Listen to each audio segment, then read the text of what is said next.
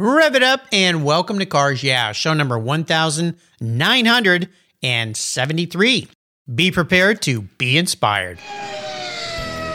This is Cars Yeah, where you'll enjoy interviews with inspiring automotive enthusiasts.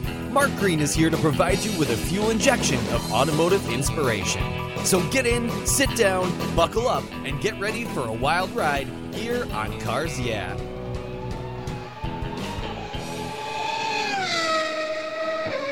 Hello, inspiring automotive enthusiasts, and welcome to Cars Yeah. Today I'm in Troy, Michigan with a very special guest by the name of Jim Taylor. Jim, welcome to Cars Yeah. Do you have it in gear and are you ready to release the clutch? I am. All right. Really nice to have you here. Now, before I give you a proper introduction and we dive into this newest venture of yours, what's one little thing that maybe most people don't know about you, Jim? Well, you'd have to go a long way back into my past, but at one brief moment, I thought I was going to be a concert pianist. But Really? then I switched gears and became an insufferable engineer. But yeah, there was a time I went to the finish line, and started it, and uh, a lot of other reasons, but that's my secret. Wow. You know, this is interesting because I've had a, a fair number of guests that have said something very similar in the music world. And I wonder if there's any correlation to engineers and designers and music and automobiles and all of this. But do you still play the piano today?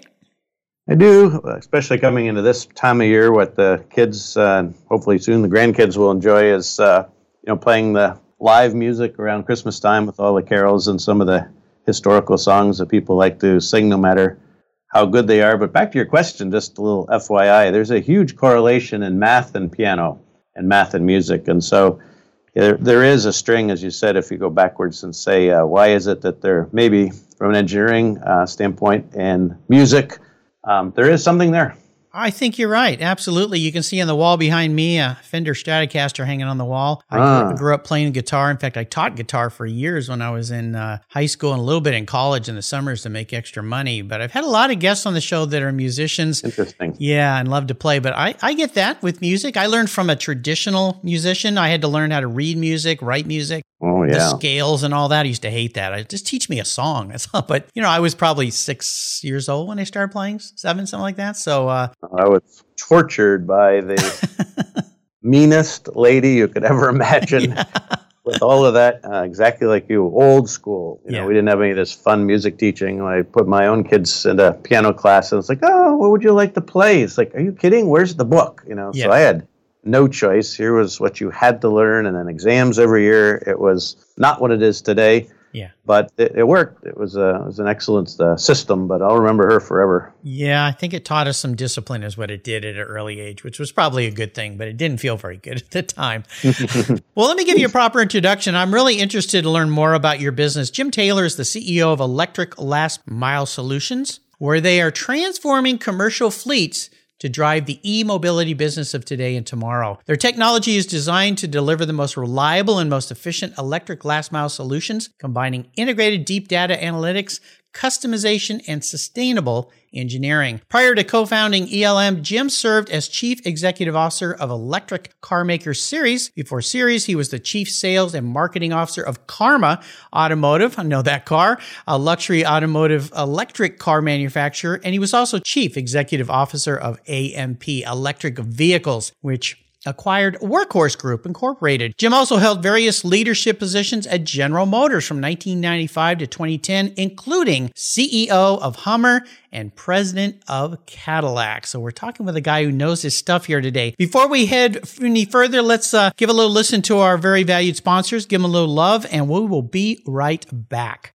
Covercraft's newest five layer indoor cover is especially engineered for indoor use, providing maximum dust protection when your vehicle's stored in the garage. Your five layer indoor cover is custom tailored with Covercraft's attention to detail, form, and fit with the quality and attention to detail that's been their standard since 1965. Even if your vehicle is always inside, dust and fallout can damage the paint, and an extra layer of soft, breathable material protects from accidental bumps and rubs. Covercraft protects cars, trucks, motorcycles, RVs, trailers, and watercraft too. Every one of my vehicles is protected with a Covercraft cover, custom fit to fit the car like a glove. And I have a deal for you. If you use the code YEAH21 at covercraft.com, you'll get 10% off your order plus free shipping. That's right, 10% off and free shipping. Simply use the code YEAH, Y E A H 21 at checkout. Covercraft, protecting the things that move you.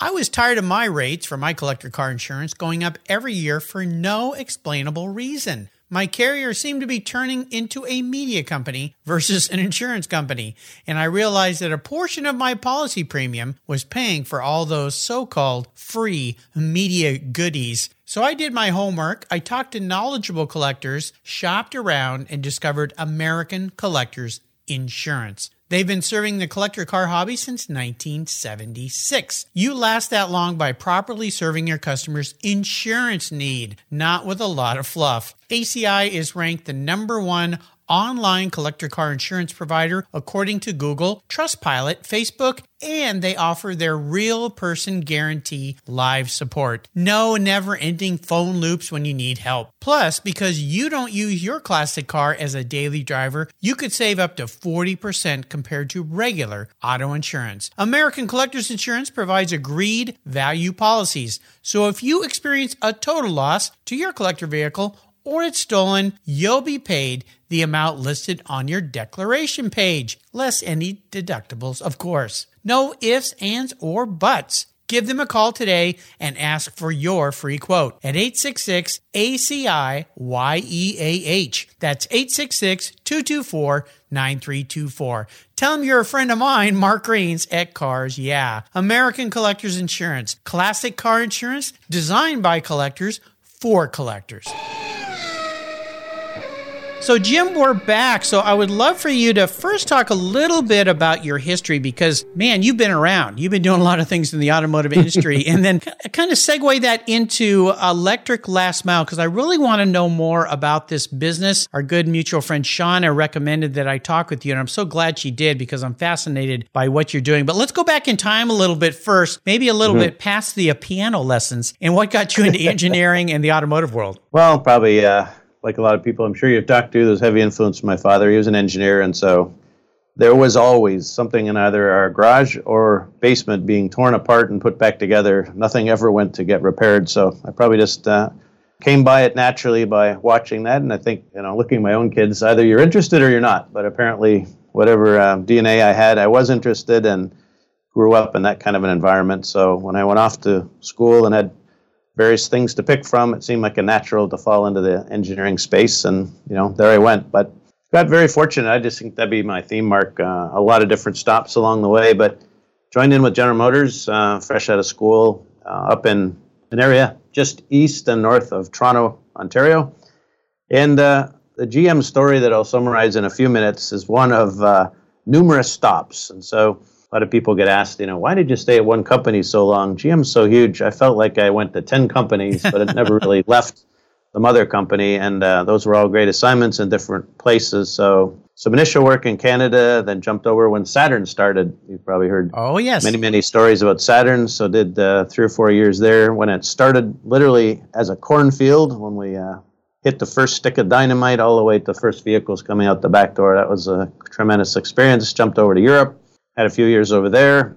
Back to the U.S., been in engineering, in purchasing, program management, and then finally, as you said, with the uh, best assignment ever, running uh, Cadillac globally was just tremendous during our, our renaissance and refacing Cadillac with both product and marketing uh, to bring the, the brand back from its and we'll talk about this more, but original, of course, fame. Yeah. And then finally getting uh, all the way to a bad situation where it was going down, let's be honest, and then our, uh, our dedication to bring it back. So that was a great assignment. Uh, but when GM was over, you know, bankruptcy kind of turned a lot of us uh, into wondering whether we should hang around or not and uh, sure. whether we would be swept anyways as things were going. So at that point in time, uh, I did leave early and then uh, last 10 years have all been in, as you just said, uh, various forms, places of this EV industry. So again, we'll talk more about that. But this is a tough, uh, let's put it in engineering terms, equation to solve because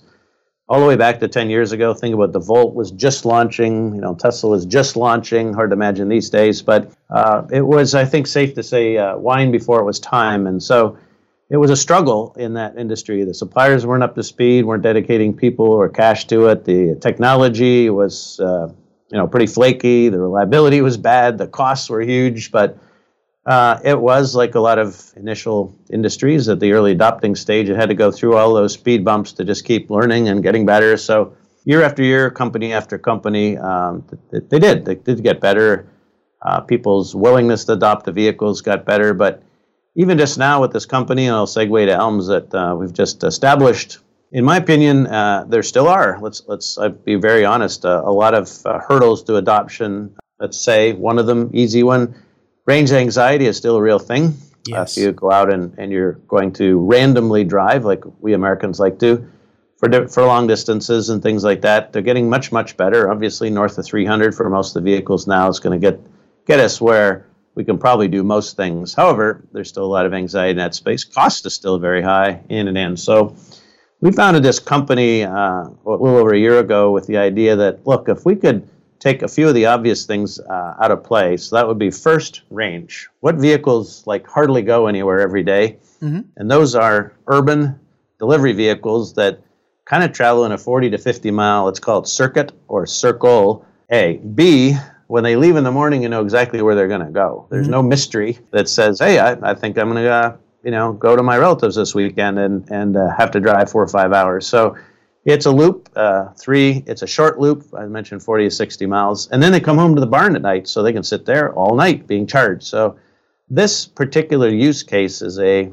perfect location for electrified vehicles. So not as sexy. We'll come back to that later as Cadillacs or yeah. even Hummers. Um, but on the other hand, a very, very uh, good application.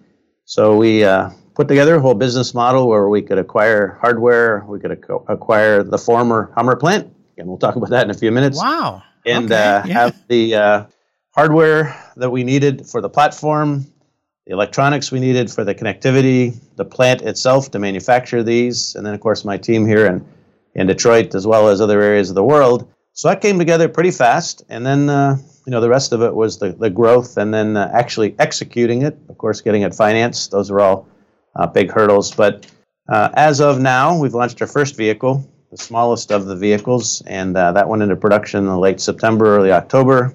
Our second vehicle is anticipated to be launched uh, early second half of 2022 so we'll have a so-called class 1 and a class 3 medium duty vehicle on the road by come this fall Wow. Well, th- there's a fast transition from a, a, budding pianist all the way through a career and, and into uh, creating two minutes. Uh, two, yeah, that's pretty impressive. I think that's really wild. I, you know, I find it fascinating that you use an old uh, plant to recreate, reinvent yourself. I guess is nice. Is that a good way to put it?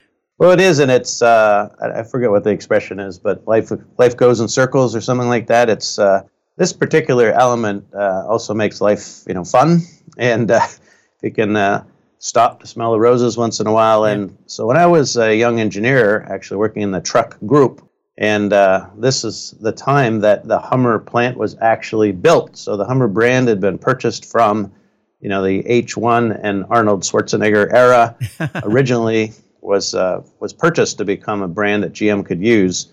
And so the first GM vehicle wasn't the H1, it was the H2, mm-hmm. and that was built off of the truck platform. And so they uh, also, AM General agreed to build a plant for us out in Mishawaka, Indiana, and build those vehicles uh, for General Motors. And so I, well, at that time, was uh, helping build that plant and put it together. So then My fast gosh. forward again, uh, how many years? 10, 12 years. And unfortunately, uh, well, fortunately, yes. got to be in charge of the brand. yeah. Unfortunately, got to shut it down at the end of its life. So there went the plant. That was a extremely sad day, of course. And then uh, fast forward again, here I am, and last uh, June was able to close and buy the plant back. So now it's mine. you know, who'd have thought, right? I mean, isn't it interesting the paths the world takes and Yeah. and your personal path through that and now you find yourself back at a place that must have been very surreal to purchase that facility walk in there and go wow how things have changed my goodness No, absolutely. It, it's beyond surreal. Yeah, the memories. And in fact, uh, our current plant manager was there when we opened it 20 years ago. He's still there as one of the originals. So it's uh, Yeah. for many of those people, it was uh, a roller coaster. It was the best of times and worst of times, numerous uh, times as that plant went up and down. But it's great now. It's turned back on. We've got you know nearly 100 people rehired. They're uh, producing vehicles. So there's a lot of smiles on a lot of faces in Mishawaka, Indiana these days. Well, very proud you must feel to be able to bring all that back, especially after your history. And I would assume that all those years of doing all those different roles at GM, you talked about that earlier, helped you define what you're doing now with electric last mile because you were involved with so many different facets of automotive, automotive manufacturing.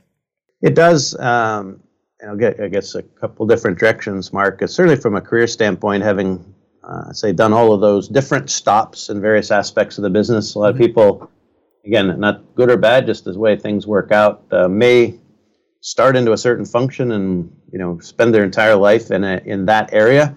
I was uh, different, but also fortunate. I felt to be able to jump around into, as I said, engineering, manufacturing, and mm-hmm. purchasing, and and sales, and marketing, and all these different areas. So what that's really you know set me up to be able to do was what this last uh, ten years have been is more in the leadership, the CEO role, because I really have a, a, pretty good handle on each of those aspects of the business, and that's uh, one of the things that takes, of course, to to be the boss. Wow, incredible. So let's talk more about the vehicles themselves. Are these mm-hmm. primarily going to be for, I would say, industrial commercial use? So for let let's pick a big one, uh, Amazon Prime, for instance. You yeah. see them buying a lot of electric vehicles. You see them. I see them. I live in a cul-de-sac in a very secluded, private, gated area, and they drive up my street three times a day. Eh, sometimes four right now during yeah. Christmas time. In fact, I'm up very early in the mornings. It was still dark this morning, and one delivered something to my door at uh, 5:45 a.m. And you know, he said, "Oh, you're up early," and I go, "Well, so are you." And he goes, "Well, I've been up for hours." So, is that where these vehicles are going to primarily be used? Do you see, or will there be some uh, use for individual people to use them as vehicles for themselves? Initially, and this is part of, uh, you know, Mark, what I what I uh, package here to say. There's been a lot of stops, as I mentioned of uh, I'd say what not to do. And so, for instance, you know, Karma was tough. The, the pre- previous Fisker. Oh yes, yeah. Hundred thirty, forty thousand dollar vehicle, specialty only. People that are, you know, looking across, you know, laterally and saying, "Let's see, I can have a Maserati or a Ferrari or a Bentley or a Karma." I mean, it's extremely difficult to sell up into that emotional space and also, you know, high price points and with so many other alternatives. We're at the opposite end. This is 100% practical, 100% commercial, to answer your question, not retail, not for individuals. And it's you know strictly to support a business and a business needs. So the decision process that owners go through here is very pragmatic. What's the cost? How reliable is it? What's going to cost me to run? Is it going to be cheaper than the vehicle I have now? It's it's a business decision. Yeah. And that's frankly, in the automotive space, a lot easier uh, place to work than it is in the emotional brand space where there's so many other factors in a purchase decision for an individual. I'll bet. I'm really excited and, and really proud of what you've done. It's absolutely incredible. Is it because of electric vehicles that this all could happen for you? Is that how you view it? Well, I think certainly that uh, let's let's broaden it. Yes, uh, but also uh, startups in general. If you look back, uh, as long as you've been doing this, and say how many new car companies you know have there been in 20 years? Right. And uh, we can go all the way back to Saturn and say, well, there's one, and uh, say Fisker was, but then it wasn't. Right. Yes. It didn't make it, and then revived slightly by the Karma team, but in general, hardly any because the the barriers to entry are enormous primarily engineering budgets and, and capital, and then you know the plants and facilities and and, and and But what's opened the door here in this electrification era, as you now know, is how many more startups? Because a lot of the requirements to set up, you know, an engine factory, for instance, if you're going to be a, a car manufacturer with engines or um, body shops and you know paint shops and in and in, the capital is just enormous, and so that kept a lot of, of players out. But in this new era, it's also open up a different kind of door, call it a talent door, where you know you're not looking for the guy that's had 40 years experience in engines because all you have is a motor. Electric motors they right. been going around in washing machines for 100 years, so. Mm-hmm. There's uh, a lot easier path towards executing these products than there were with very, very complicated uh, ICE engines. And there's the younger people that are coming even at a at a college now, electrical, electrical engineers, for instance, they can be an expert in three years. They don't have to wait 30 years to match up to the the counterparts in the big OEMs and things like that. So it's a whole new playing field, allowing uh, a lot of these new startups to emerge. My, how things have changed. And certainly, as I mentioned before, you've reinvented yourself and your career and what you're doing. Uh, it's absolutely fascinating to me. I would assume you had many very important people in your lives that are what I call driving inspirations, mentors, mm-hmm. influencers, and so forth. It may be a hard question, but can you pick one in your life that really stood out for you? You know, it's interesting when you uh, read this uh, question that uh, luckily sent me ahead of time so I could think, because you're right. I had several, and each one of these questions, I thought, how am I going to get this down to one for Mark, or we'll be on here for three hours? So and I said to Jake, you know, what's interesting about this question is the person that came to mind actually was like the worst person. He was the meanest, um, most demanding. Um, I'm trying to think of words I can even say on air, but I mean, yes. this guy was tough. You know, tough. Yeah, he was. He was a bastard. It was intense pressure. Just like I'd say this. I'll come back to this like SEAL training. It just we hated this guy, mm-hmm. and at the time, you know, maybe a, really bad football coach, right? That's just screaming in your helmet every night, and you go like, "What am I doing playing this game?" Right. But then later you wake up and go, "Wow, was that ever valuable?" Because you know he was he was getting us ready for battle, and uh, and and it worked. You know, I, I think about him even now, 20 years later, about the the lectures he gave us, and uh, you know, taking us to school and and giving us zero tolerance. And then you know, if you didn't have your total act together, your your story, your facts, whatever it was you were in charge of, he would just grind you up and spit you out in front of everybody, embarrass you, and go, boy, this isn't very nice leadership skills. Yeah. But you know what? It worked. You mentioned your piano teacher was a woman, so not the same person. no, similar characteristics though. yeah, yeah. Somehow it worked, didn't it? Wow. Yeah, I've heard this from many, many people, and I've talked to people that let's pick one uh, who we've lost, but Steve Jobs. I've had uh, several friends that worked for him in the early days, and very much mm-hmm. similar. Mm. Just driving, demanding, and rough, and like, uh, and just ate people up, and you know. But at the same time, uh, things got done, things happen. And as long as we can sit back and see that this taught us to grow, that's a good thing. I remember my toughest teachers in school were the ones I ended up liking the most. At first, I did not like them very much, but they ended up teaching me the most. And mm-hmm. sadly, there were mm-hmm. only a few of them throughout my entire educational career, all the way through college. I could probably pick two, three professors in four years of college that were really, really tough, but I was, I felt pretty good to get an A in that class because boy, you earned it. Yeah. Very nice. Let's uh, take a short break. We come back. I want to talk a little bit about another challenge you faced. No doubt you faced a lot of them. You touched on a few. So keep that thought in mind. We'll be right back. I've discovered Linkage. It's a new quarterly publication and website that covers the automotive market, driving, restoring, collecting, and discovering your passion for motor vehicles. Linkage is about experiences, opinions, and values. Linkage is an actual informed, reasoned opinion based on first hand experiences. A talented linkage team covers the automotive world, the people who share your passion and mine, smart, considered, rational, and experienced opinions, ones you can learn from and grow. That includes our passion that drives auctions and the collector car market.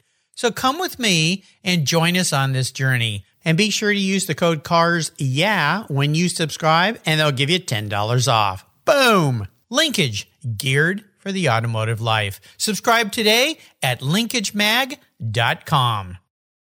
Did you know that Cars Yeah is in the top 1% of all podcasts based on listenership, according to Libsyn, the premier RSS feed for podcasts in the United States. That's right. And Cars Yeah is the only five day a week automotive focused podcast for you to get your message into the ears of thousands of listeners daily from all over the world.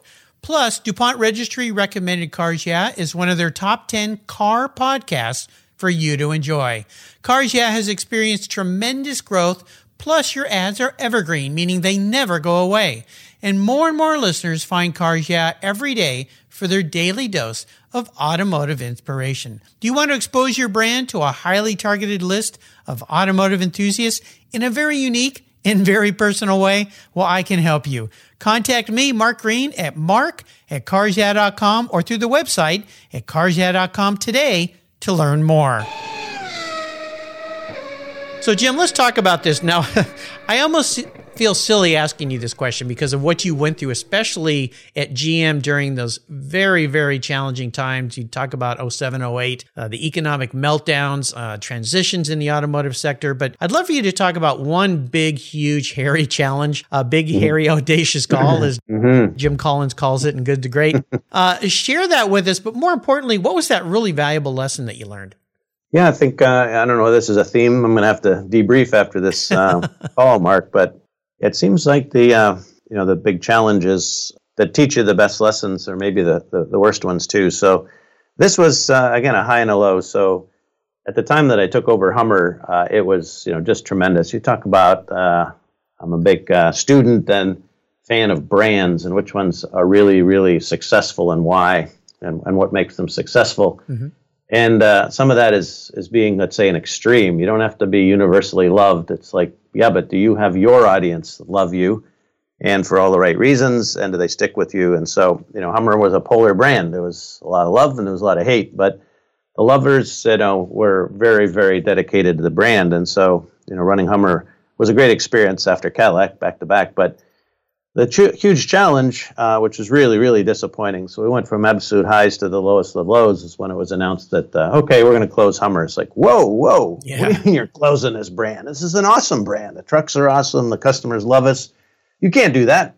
So that was very, very disappointing for the Hummer plant, you know, for a few thousand engineers and for a couple hundred dealers in, yeah. in all over the country. So that was, uh, you know, you, you, asked about a challenge or a failure. I'd say that was a, a, failure in a sense that, you know, that we had to manage that uh, that brand uh, winding down and uh, closing and do it with, you know, the least amount of disruption and, of course, professional respect all of the partners and suppliers and everything. But yeah, it was a real challenge uh, walking away from that, telling everybody, you know, again at that plant I just mentioned, okay, we're all done, we're shutting it down, telling all the engineers, okay, sorry, you got to go home because at that time, you know, GM was melting down simultaneously with the bankruptcy. So it wasn't like all these people you could say, okay, look, good news is you're transferred over to work on the new Buick. But it's like they were done. So we let, uh, you know, a lot of people go and uh, it was rough. But it was uh, it was a good teaching that not everything is rosy, and if you're going to be a leadership uh, positions, you have to be able to roll with the good and the bad, and be able to deal with both, and and handle it, and take the stress. And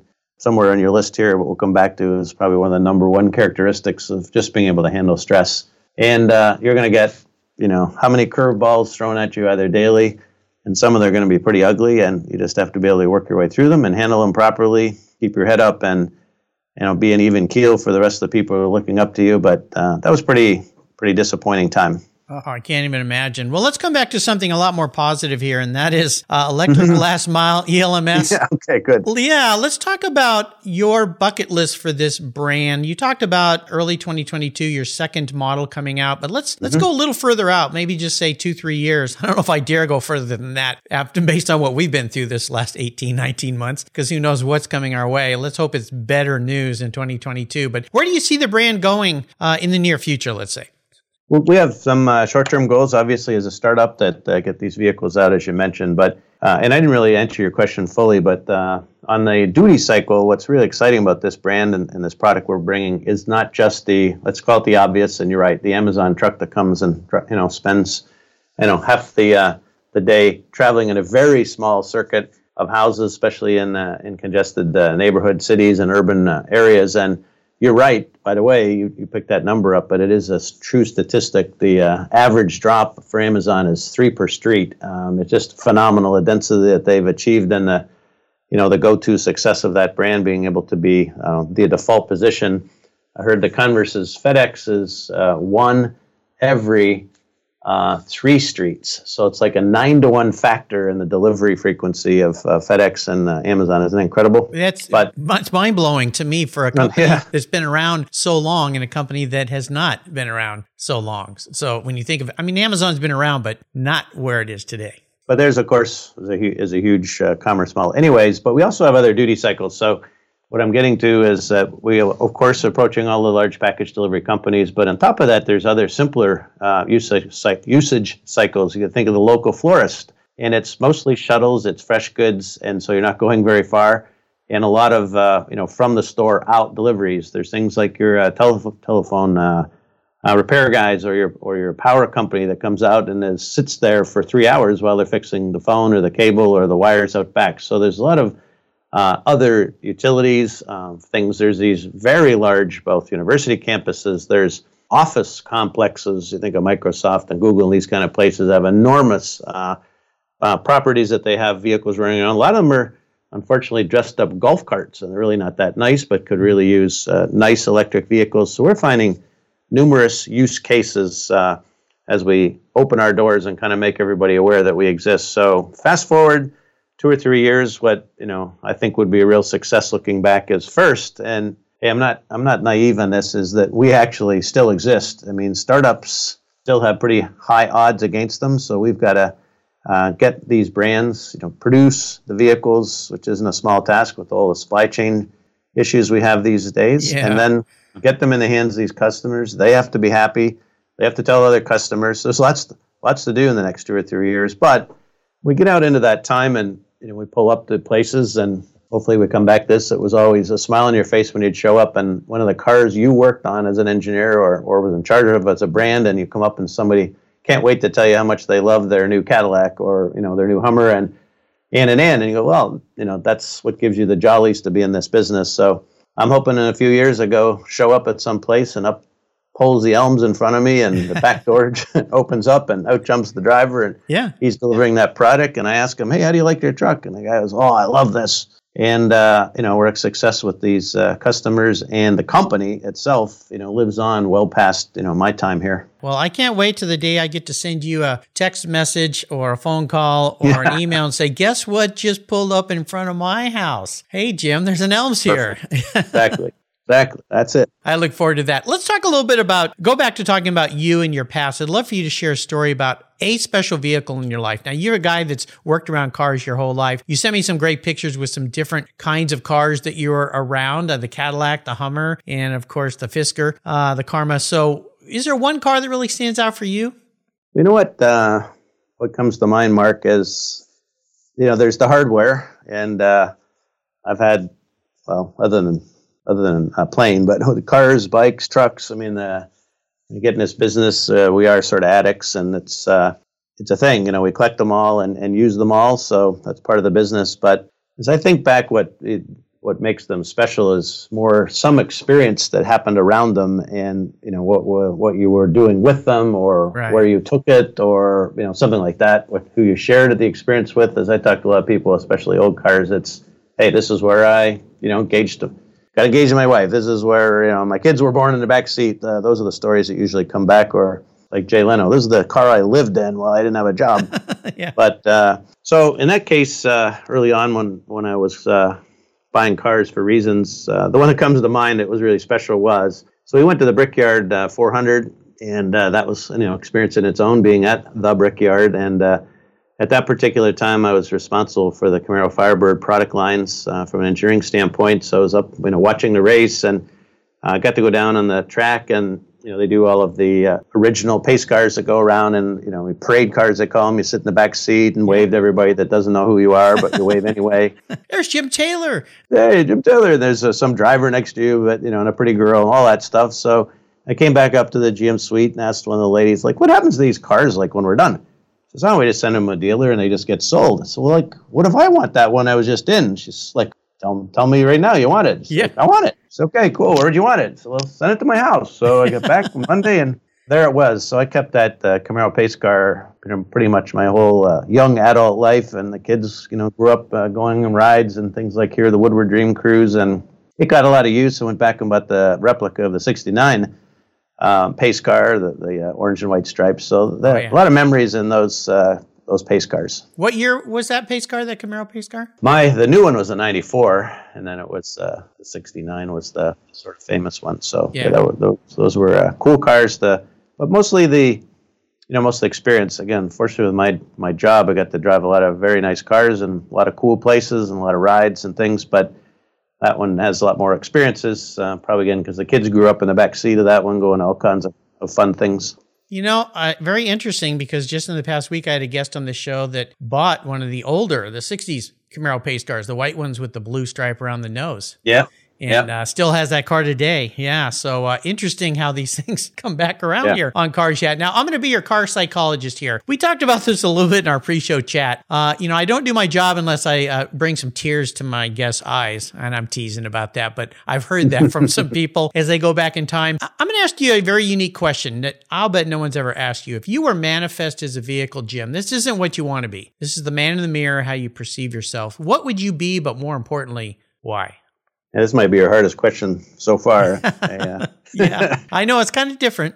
might need some CBD assistance for this one to uh, free my mind. But well, what came to my, my mind, I guess, as soon as you said that, is uh, I may be a, a bit of a mixed-up guy, but I think it's a blend of knowing enough how to get along, or you know, you don't make it in the system, but also kind of a contrarian. I, I wasn't really um, satisfied, which might have been one of the reasons that, uh, or I guess a restless or short attention span that I you know moved a lot of times in my career to different places, but I was kind of challenging the status quo most of the time and uh, making a lot of questions. So um, I got to go back and default uh, to say what I think right now would be the the cool car to be in, and is the new Hummer, but the electric Hummer. So I mean Ah. that thing's on the the bleeding edge, and I think it's I'm gonna say this right, so nobody from GM listening to this takes it the wrong way, but it it's a uh, it's a contrarian in the sense that it's a bit of an oxymoron. You got electric Hummer, so you've got the tradition of the Hummer brand, Right. uh, which of course, how can I not like that? But the Hummer brand was contrarian, and it, and it was controversial, and it was a little bit in your face, and you know, it's for people that were not worried about what other people think about them in and in. But it's electric, so it's looking into the future, and uh,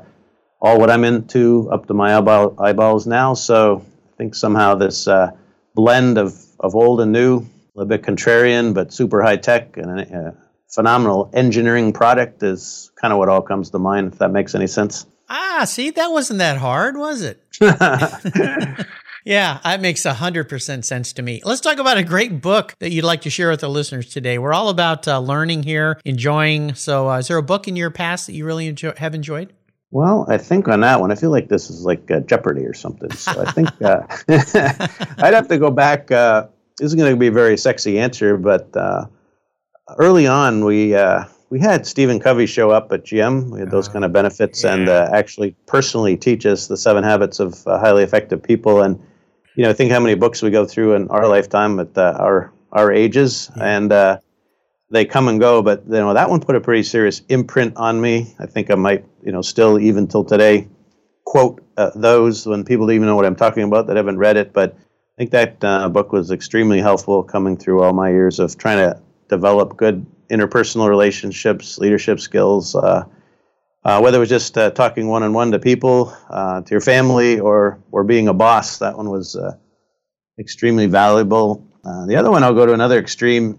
You're, you're going to wonder about this, but it's a book written by an ex Navy SEAL called David Goggins Yep. called "Can't Hurt Me." I don't know if you've heard of that I one, but have. Yeah, I've read it. Yeah, great book. so if you're, uh, as I am now, and you know, part of this, I know you're looking for kind of comments, is that if you're going to go into startup business, you have to have like phenomenal perseverance because it's brutal. You know, you die every day for years, and if you aren't dedicated to, the, to whatever it is you've picked, you know, to the goal that you've picked, if you aren't all in and almost like ready to die for it, probably not going to happen. Uh, there's just too many things in your way. It's it's easier just to head back to your, to a, a- an easier path. So this guy's book is like ridiculous, right? It's Yes. Just what he went what he went through to achieve the, the dream or the goal that he had is uh, pretty much insane. So I uh, I could relate to that. It's not nearly as as uh, extreme as his Yeah. physical uh, circumstance, but in a business sense, you know, some of the,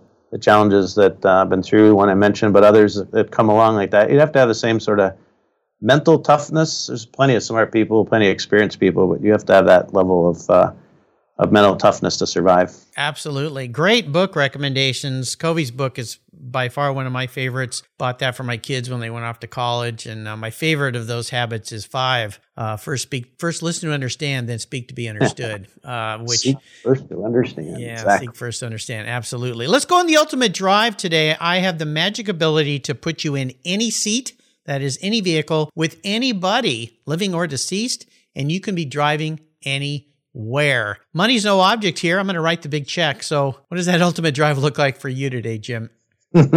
well, in your 1973 interviews, I'm going to see if anybody gave you this answer. Okay. So if they did, I'll be disappointed. So okay. I looked at this one like, okay, you got to answer in like one second because this would be a question would be tremendous uh, icebreaker at parties here in Detroit. But so uh, yeah, my answer was Harley Earl. Nice. Okay. Yeah. So I think we'd be driving in a '59 Cadillac, driving from LA to San Diego, and uh, looking at the ocean, cruising through the one. And he'd be telling me how he was going to move design from Hollywood to Detroit and revolutionize the industry, and uh, what the hell he was thinking leaving California. You know, uh, nobody's answered that question that way, uh, if my memory serves me. But when you've interviewed close to 2,000 people, sometimes the memory doesn't bring them all back. but, uh, you know, people may have mentioned Harley, but uh, that particular trip and in that car, and then for that reason, definitely set you apart, Jim. So uh, you did well there. Uh, you should feel proud. But yeah, that would be very interesting conversation with the why. Hmm. Interesting. Escaping escaping California even back then, which seems to be a trend these days as well. I'll give you a little uh, jump in, Mark, aside. So uh, part of the the big win for me personally, uh, I know you live in that zone, so I hope you know how lucky you are to live where you live. That whole strip from uh, San Diego north, I lived in uh, Dana Point, Laguna Beach when I was working at uh, Oh. Karma, and that, that area of the world is just so phenomenal. But every Sunday morning, I had an old Harley that had a replica or a sort of a vintage Charlie they took to me with California, and so I get up every Sunday before all the crazies were out and ride all the way up, uh, you know, Hunting Beach or further north up to Seal Beach, and then back down and Yeah. park it before everybody else got out on the highway. But the views there, the roads, the, you know, the, the sweeping turns are just phenomenal all through that space. So. But you know, Harley Earl's uh, fascinating. In fact, the very first design studio he had was at the top of what now is the Shinola building here in downtown Detroit and uh, you know his history is just phenomenal um, about uh, bringing that that whole idea of design and color uh, to the car business, which today we'd say like you got to be kidding, like we all take that for granted. But uh, he was a gigantic change agent in the business. Oh, eh, yeah, uh, by far. I mean, that name is iconic. And, uh, you know, I had a guest on the show here, Joan uh, Kramer, who was, I believe she was the first woman hired at GM back in the 50s to design cars. And women weren't really accepted very well back then. And she was actually hid. Uh, she kind of had to hide back in the shop when the bigwigs like, uh, like a Harley would come in the room so that uh, she wouldn't even be known to exist back in there. But you'll have to go back and listen to my talk with with Joan. Um, she did some amazing things there. She was working in the futuristic car division uh, at GM. So uh, Uh, what was her name? Joan Cladle Kramer. Yeah, Yeah, I'll send you. I'll send you a link to her uh, show, and she's become a good friend of mine. She wrote some great, uh, series of books for kids called The Magic Scepter. Recently, she's an, a brilliant designer, very creative artist, and uh, actually got to read my first Christmas story to my grandson the other day with her book in hand. So that made it even more special. Uh, yeah, if you're, right, I'll lis- look for. if you're listening, Joan, uh, good morning or good evening or whenever you're listening. you have taken us on a wonderful journey today, Jim. I am so, so happy that we got to talk. I want to do a big shout out to a mutual friend of ours, uh, Shauna McIntyre. Uh, she introduced me to you, and I understand she sits on your board at ELMS, right? Yeah, we're really, really fortunate to uh, find her. One of the young smart men that works for me was reached out and knew her through some uh, prior relationships, and uh, we had a, a quick uh, session in San Francisco when I was living there uh, from the last job, and then also some more phones and uh, phone calls. But from her background as well, as you know, you know Yeah. well by now, Oh, yeah.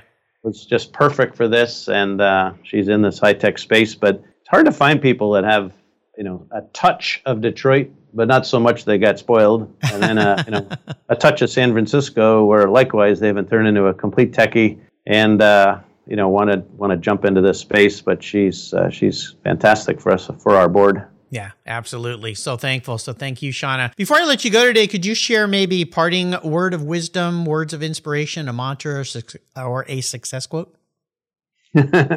yeah. Hmm. Wow. Okay. Now, I think again. Well, my uh, if you ask my kids this one, that's probably a better litmus test. What they would say is what's Dad always say, and Okay. um, so the the first one that comes immediately to mind is carpe diem. It's just you know somehow you can kind of get all wrapped up in overanalyzing the future and a lot of the younger folks, you know, how did you make this career happen? It's like by doing whatever I was doing every day, right. and uh, doing it well, you know, and then uh, give using that platform for the next one, but not too much over analyzing or for forward forecasting or thinking that you can manufacture something. So, got to uh, we get wrapped up in a lot of things. Live in the moment, you know, smell the roses, uh, carpe diem, kind of all of those wrapped together. Doesn't mean that you you can uh, not plan for the future, but you know, make sure you're enjoying the ride. Absolutely. And since we're talking about cars today, I've got to do a shout out to Dwight Knowlton, who's been on the show three times now. His slogan for his brand is Carpe Diem seize the road versus the day. So I think it works in both cases here, but I love that. Great. How can people learn more about Electric Last Mile? ELMS. Well, obviously the website would be a good place to, to start, and then of course we have our social channels on all all the normal uh, locations. So, you know, that's probably the the best location for them to look. I think make it easy. Absolutely, I'll make sure I put a link to that on Jim Taylor's show notes page. You'll find it here on the Cars Yeah website. Jim, uh, you know, this is Christmas week, so Merry Christmas to you and the whole staff there at Electric Last Mile. Uh, here's to a very successful, let's hope a very healthy 2022. This year has sure flown by. I wish all of your team the best success in the future. Until you and I talk again, my friend, I'll see you quietly down the road. yeah, all right. Thank you very much. Best uh, best of season to you as well, Mark. Thank, Thank you. you. Thank you. Today's vehicles are essentially computers on wheels, and it takes more than a wrench and oil to keep them humming. That's why Cars Yeah supports TechForce Foundation, a nonprofit dedicated to driving tomorrow's workforce of skilled technicians forward. Techs keep our cars, trucks, airplanes, and fleets rolling. Yet there's a massive tech shortage because many young people don't know it's no longer a blue collar job. Today, it's a new collar career. It involves computers, technology, it's in high demand, you get paid really well, and you can live and work anywhere in the country. I know you're passionate about cars, trucks, and motorcycles, and you can help pass that passion on to the next generation of techs so our rides keep rolling down the road. Visit techforce.org today and learn how. Thank you so much for joining us on today's ride here at Cars Yeah. Drive on over to carsyeah.com to find show notes and inspiring automotive fun. Download your free copy of Filler Up, a fun book filled with gorgeous photographs of fuel filler fun, including quotes from more inspiring automotive enthusiasts. Download your copy today, and we'll see you next time on Cars Yeah. Thank you.